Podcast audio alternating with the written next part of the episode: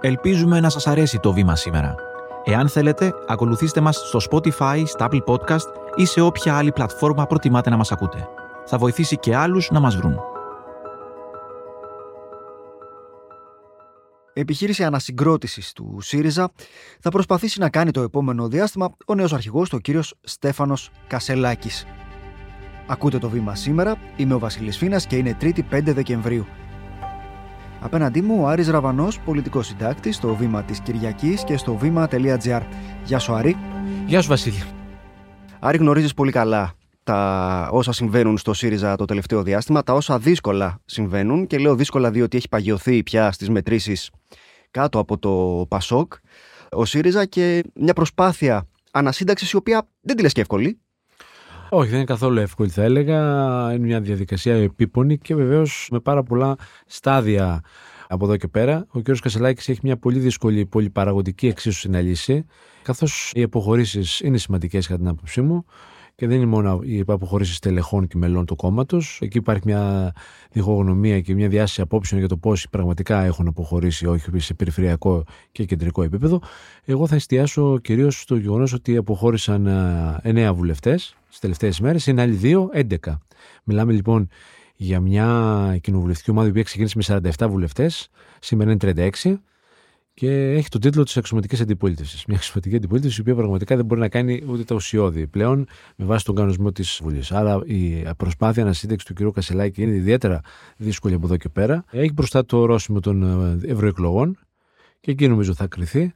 Από εδώ και πέρα όμως μπορώ να πω ότι έχει καθαρά τα χέρια του υπό την έννοια πια ότι μπορεί να κάνει πράγματα τα οποία θέλει ο ίδιος, άρα δεν έχει την εσωκομματική κριτική την οποία είχε το προηγούμενο διάστημα και αυτή την ένταση. Όχι, δεν θα υπάρχουν ε, αντιρρήσεις και διαφωνίες και διχογνωμίες, αλλά όχι στο βαθμό το οποίο βλέπαμε μέχρι σήμερα. Ο νέος πολιτικός φορέας, η νέα κοινοβουλευτική ομάδα καταρχάς, και μετά θα δούμε τη δημιουργία, και τη δημιουργία του, του, του, πολιτικού φορέα, έχει ως στόχο ακριβώς να ξαναφέρει ένα ουσιαστικό πολιτικό περιεχόμενο στην δημόσια συζήτηση. Και ένα πολιτικό περιεχόμενο το οποίο θα έχει πρόσημο. Δεν θα είναι ουδέτερο. Θα είναι ένα πολιτικό περιεχόμενο το οποίο θα είναι αριστερό, το οποίο θα απευθύνεται σε όλους τους προοδευτικούς πολίτες και το οποίο θα βάζει τα πολύ μεγάλα ζητήματα της εποχής μας από τη δική μας σκοπιά και για αυτούς που θέλουμε να εκπροσωπήσουμε. Οι αποχωρήσεις από το ΣΥΡΙΖΑ, πέρα από το γεγονός ότι πόσες είναι αριθμητικά, ποιοτικά πάντως αφαιρούν από τον κύριο Κασελάκη ένα στελεχειακό δυναμικό της νέας γενιάς, που είναι ο κύριος Χαρίτσης, που είναι η κυρία Χτσιόγλου,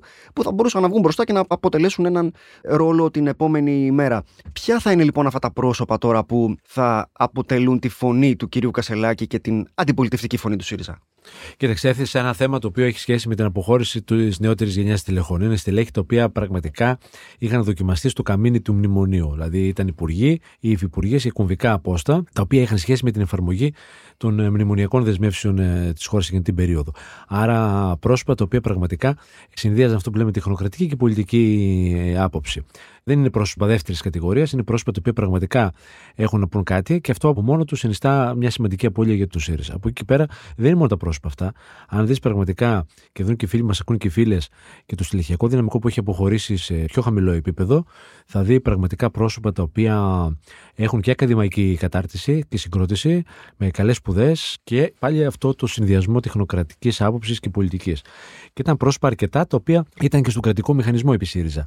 Αυτά τα πρόσωπα δεν είναι γνωστά, αλλά προφανώς όλη αυτή η κίνηση της αποχώρησης είναι μια απώλεια για τον κύριο Κασιλάκη, ο οποίος τώρα καλείται να καλύψει αυτό το κενό. Και πώς θα το καλύψει αυτό το κενό για να μπω στον πυρήνα του ερωτήματος; Με μια τράπεζα στελεχών την οποία θα δημιουργήσει το επόμενο διάστημα. Είναι κάτι αντίστοιχο με το μετρό στελεχών που είχαμε δει στη Νέα Δημοκρατία παλιότερα, στο Πασόκ.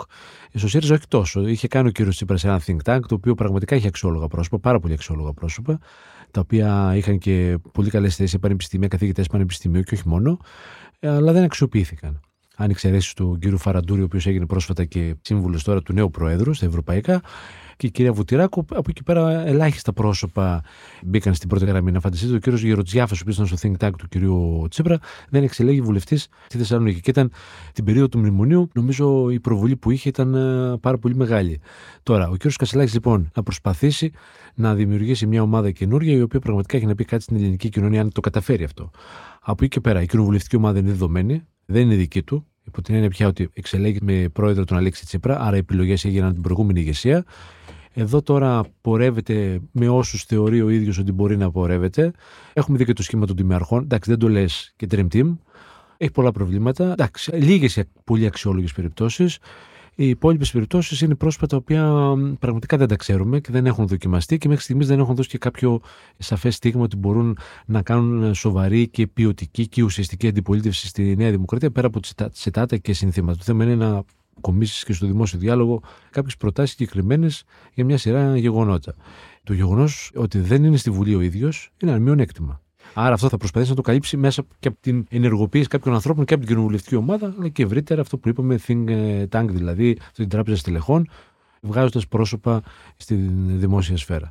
Αναφέρθηκες λοιπόν σε προτάσεις. Έχουμε κάποια αίσθηση προς τα πού θέλει να κινηθεί ο κύριος Κασελάκης, δηλαδή ποια θα είναι τα θέματα που θα φέρει στο δημόσιο διάλογο; Κοίταξε, τώρα αντικειμενικά πρέπει να πάει πίσω από την επικαιρότητα και αυτά τα οποία βάζει στο τραπέζι η Νέα Δημοκρατία, η κυβέρνηση.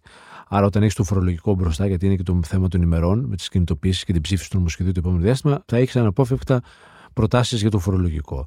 Θα βάλει θέματα τα οποία έχουν σχέση με τη στεγαστική πολιτική. Θα βάλει θέματα τα οποία έχουν σχέση με αυτό που λέμε κράτος δικαίου, δικαιοσύνη. Γιατί επίσης έχουμε μπροστά μας ένα νομοσχέδιο το οποίο αλλάζει άρδεν τον ποινικό κώδικα και την ποινική δικονομία. Έτσι. Μιλάμε και για μικροεγκλήματα τα οποία θα έχουμε φυλακίσεις.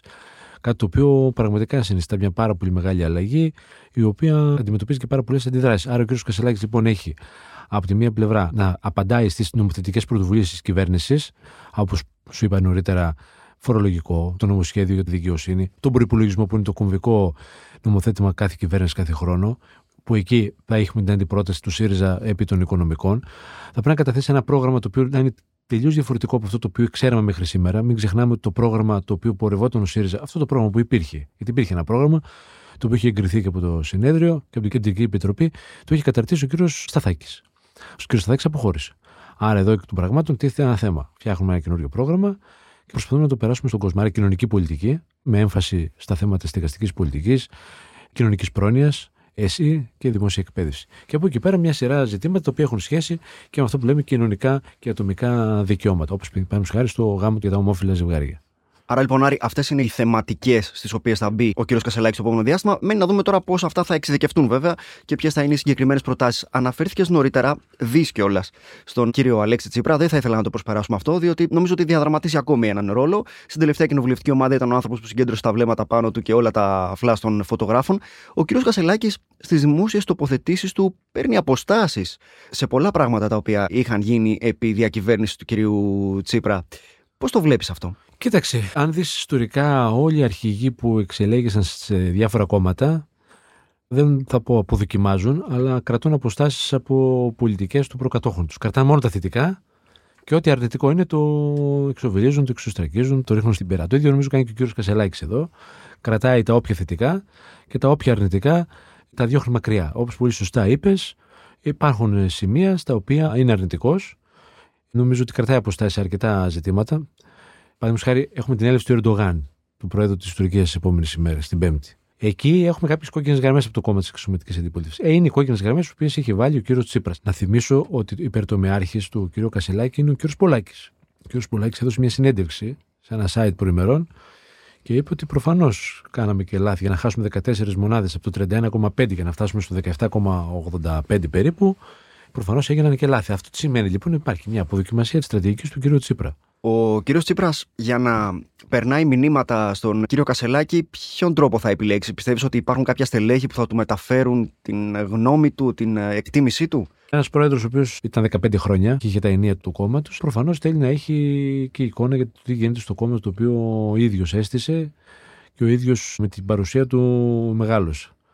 Υπάρχουν στελέχη, όπω ο κ. Φλαμποράρης, η κυρία Γεροβασίλη και άλλοι, οι οποίοι πραγματικά θα προσπαθήσουν να κρατάνε εντός αγωγικών εντός πλαισίου τον κύριο Κασελάκη για να μην ε, απομακρυνθεί και αυτό που λέμε ιστορία του ΣΥΡΙΖΑ και βεβαίως βασικές αρχές, θέσεις και αξιακό πλαίσιο. Το οποίο είναι πάρα πολύ σημαντικό γιατί αν ε, δούμε το πώς πορεύεται, όπως πολύ σωστά είπες νωρίτερα, κρατάει αποστάσεις. Αυτό δεν το θέλουν σε πολύ μεγάλο βαθμό γιατί ουσιαστικά ακυρώνεται και η πολιτική του κυρίου Τσίπρα όχι μόνο επί 4,5 χρόνια περίπου που ήταν πρωθυπουργός, αλλά και η πορεία τους στην περίοδο της αντιπολίτευσης. Ξεκινάμε το δελτίο μας από τα αποκαλυπτήρια του ονόματος της νέας κοινοβουλευτικής ομάδας. Σωτήρη Μπολάκη, το όνομα αυτής Νέα Αριστερά; Ναι, ανάμεσα σε όλες τις ε, επιλογές που υπήρξαν και έπεσαν στο τραπέζι, το Νέα Αριστερά είναι αυτό που επελέγει τελικά. Παρουσιάζει αυτή την ώρα και το σήμα. Ε, κυριαρχούν τα χρώματα του κόκκινου και του πράσινου. Ε, είναι χρώματα τα οποία παραπέμπουν ευθέως και στην πράσινη γραμμή που θέλουν να ακολουθήσουν της οικολογίας και της κλιματικής κρίσης. Θα εστιάσουν, λένε πληροφορίες εκεί. Πάμε και στο πολιτικό θέμα της ημέρας, που είναι η οργάνωση όσων αποχώρησαν από τον ε, ΣΥΡΙΖΑ.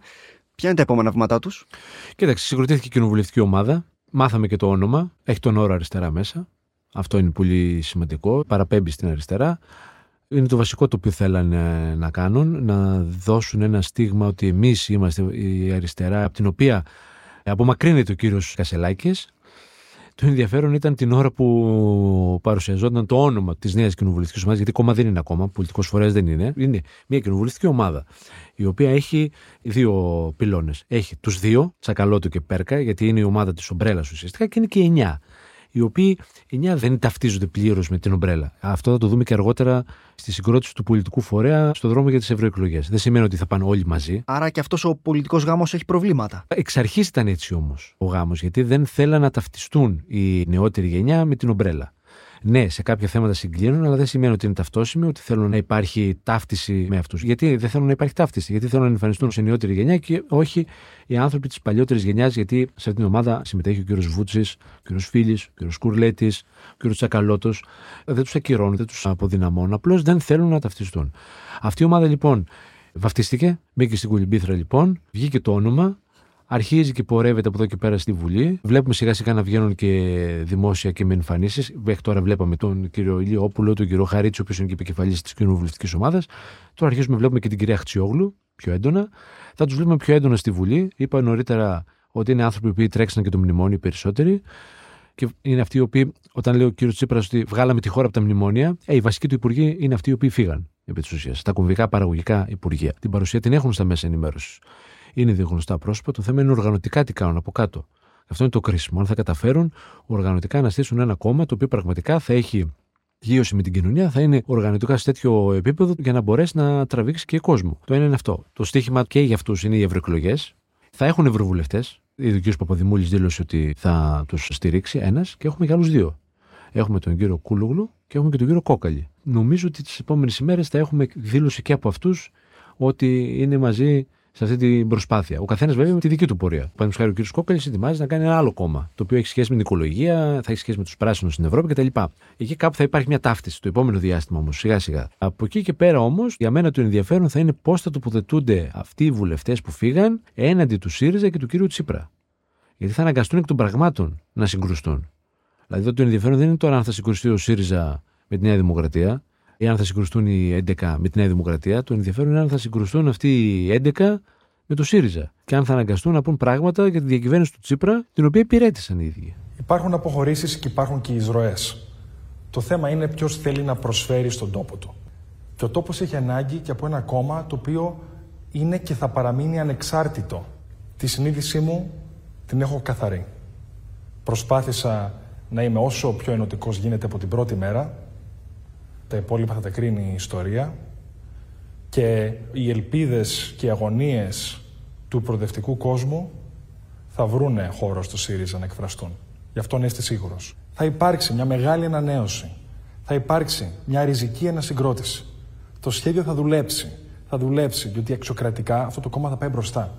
Συμφέρει, πιστεύεις, πολιτικά τον κύριο Κασελάκη τώρα να συγκρουστεί με αυτούς, ή πρέπει να έχει στραμμένο το βλέμμα του αποκλειστικά στην κυβέρνηση. Ο κύριος Κασελάκης τους αποδοκίμασε με την εμφάνισή του στο κεντρικό δελτίο ειδήσεων του Άλφα, τον Αντώνη Στρόιτερ. Και μάλιστα είχε σημασία γιατί έγινε την ώρα που γινόταν τα αποκαλυπτήρια του νέου ονόματο. Αυτό από μόνο του έχει ενδιαφέρον. Τους αποδοκίμασε, ζητάει τις έδρες πίσω εδώ και μέρες, δεν τις δίνουν και λογικό είναι για αυτούς να μην τις δώσουν, δεν πρόκειται να γίνει αυτό. Άρα κάποια στιγμή όμως αυτό θα σταματήσει. Γιατί δεν μπορεί να, να μοχλεύει τώρα το παρελθόν, ότι μπορεί να κοιτάζει πίσω και να συζητάει τώρα το τι έγινε, αν φύγαν, πώς φύγαν. Αυτό κάποια στιγμή θα τελειώσει και θα τελειώσει νομίζω τις επόμενες εβδομάδες. Νομίζω ότι το νέο του θα μπούμε σε μια άλλη διαδικασία για τον κύριο Κασελάκη, η οποία θα είναι προγραμματική αντιπολίτευση έναντι της κυβέρνησης και του κυρίου Μητσοτάκη. Νομίζω εκεί θα επικεντρωθεί. Όσο συμβαίνουν αυτά πάντως, Άρη και το Πασόκ παρακολουθεί με πολύ μεγάλο ενδιαφέρον και το Κομμουνιστικό Κόμμα παρακολουθεί με πολύ μεγάλο ενδιαφέρον, διότι οι μετρήσεις όλους εκεί πια το στείλουν πολύ κοντά. Ναι, και αυτό είναι το πρόβλημα του ευρύτερου χώρου. Ότι αυτή τη στιγμή υπάρχει πολυδιάσπαση. Αυτό το εκμεταλλεύεται ο Πρωθυπουργός, ο κ. Μητσοτάκης, και ακολουθεί συγκεκριμένη πολιτική, η οποία πραγματικά δεν έχει και ιδιαίτερες αντιδράσεις. Δηλαδή, είδατε τι γίνεται με το φορολογικό, το οποίο πραγματικά δημιουργεί πολύ μεγάλο πρόβλημα στους ελεύθερους επαγγελματίες, τους εξοντώνει σε πάρα πολύ μεγάλο βαθμό, γιατί δεν είναι η εικόνα αυτή που παρουσιάζεται με τα μέσα ενημέρωσης, τα περισσότερα. Και ένα οριζόντιο μέτρο δεν μπορεί να εξοντώνει τους πάντες, δηλαδή να κάνεις στοχευμένα μέτρα για τη φοροδιαφυγή, να κάνεις. Εδώ έχουμε κάτι άλλο. Άρα, έχουμε λοιπόν παρεμβάσεις του Πρωθυπουργού και της κυβέρνησης, μια κατεύθυνση με τον εξοδικαστικό παραδείγματος χάρη, που πάλι υπάρχουν αντιδράσεις από την αντιπολίτευση, αλλά όλα αυτά δεν περνάνε, γιατί αυτή τη στιγμή τα φώτα είναι στο ΣΥΡΙΖΑ στραμμένα, το τι γίνεται με τους 11, τι γίνεται με τον κύριο Κασελάκη. Δεν συζητάμε επί της ουσίας τα σοβαρά προβλήματα που υπάρχουν και προσπαθούν τώρα να σηκώσουν κεφάλι και το Πασόκ και το Κομμουνιστικό Κόμμα. Το Κομμουνιστικό Κόμμα ελπίζει να πάρει ένα κόσμο αριστερό, ο οποίος ήταν στο ΣΥΡΙΖΑ τα προηγούμενα χρόνια. Έχει προοπτικές, έχει τις προποθέσει, οι συνθήκες υπάρχουν θα δούμε πώς θα προχωρήσεις στις ευρωεκλογές. Μην ξεχνάμε γιατί οι ευρωεκλογές είναι και μια πιο χαλαρή ε, ψήφος και εκεί μπορούμε να δούμε εκπλήξεις. Τώρα, το Πασόκ κερδίζει από ό,τι φαίνεται στις μετρήσεις, αλλά δεν κερδίζει τόσο λόγω της δικής του παρουσίας, αλλά λόγω των προβλημάτων που έχει ο ΣΥΡΙΖΑ. Και αυτό είναι το στίγμα για τον κύριο Ανδρολάκη το επόμενο διάστημα, να μπορέσει και αυτός να παρουσιάσει μια αξιόπιστη εναλλακτική πολιτική πρόταση, η οποία και παράλληλα να δώσει γήπεδο και σε άλλα στελέχη, πέρα από τις ε, ομάδες και των ανθρώπων που τον ε, στηρίζουν από την πρώτη στιγμή, για να μπορέσει και αυτός να ψηλώσει. Είναι στοίχημα και για τα τρία κόμματα. Αναμένουμε λοιπόν, Άρη, και από τον ΣΥΡΙΖΑ του κυρίου Κασελάκη και από τον Εφορέα, από όσους αποχώρησαν, να βρουν ένα βηματισμό το επόμενο διάστημα. Ελπίζω την επόμενη φορά που θα συζητήσουμε να μην χρησιμοποιώ το ρήμα αναμένουμε, αλλά να έχουμε κάτι πραγματικά να πούμε. Αυτό είναι πολύ σημαντικό, όντως, να έχουμε κάτι να πούμε συγκεκριμένα και βεβαίως να πούμε τη πραγματική πολιτική και όχι μόνο τη παρασκηνιακή ή τη σύντριγα ή τους σοκομματικού. Ακριβώς. Μπορεί αυτό να έχει ένα ενδιαφέρον, να εντριγκάρει τον κόσμο, αλλά επί της ουσίας της πολιτικής; Έχει ενδιαφέρον. Πάντα είχε και έχει, αλλά το θέμα είναι και πώς απαντάς και στα πραγματικά προβλήματα του κόσμου. Άρη Ραβανέ, ευχαριστώ πολύ. Εγώ ευχαριστώ. Είμαι ο Βασίλης Φίνας και κάθε μέρα σας παρουσιάζουμε ένα θέμα με τη βοήθεια των δημοσιογράφων του Βήματος και έμπειρων αναλυτών. Ευχαριστούμε που μας ακούσατε. Ακολουθήστε το βήμα σήμερα στο Spotify και στα Apple Podcast για να μην χάνετε κανένα επεισόδιο. Το σημερινό επεισόδιο επιμελήθηκε η Κατερίνα Μπακογιάννη. Δημοσιογραφική παραγωγή Έλενα Κούση και Κατιάνα Καλιγέρου, ηχοληψία και τεχνική επεξεργασία ήχου Στέλιος Τριανταφύλου και Ηλέκτρα Σιτιανάκη. Το βήμα σήμερα. Εξηγούμε τις ειδήσεις.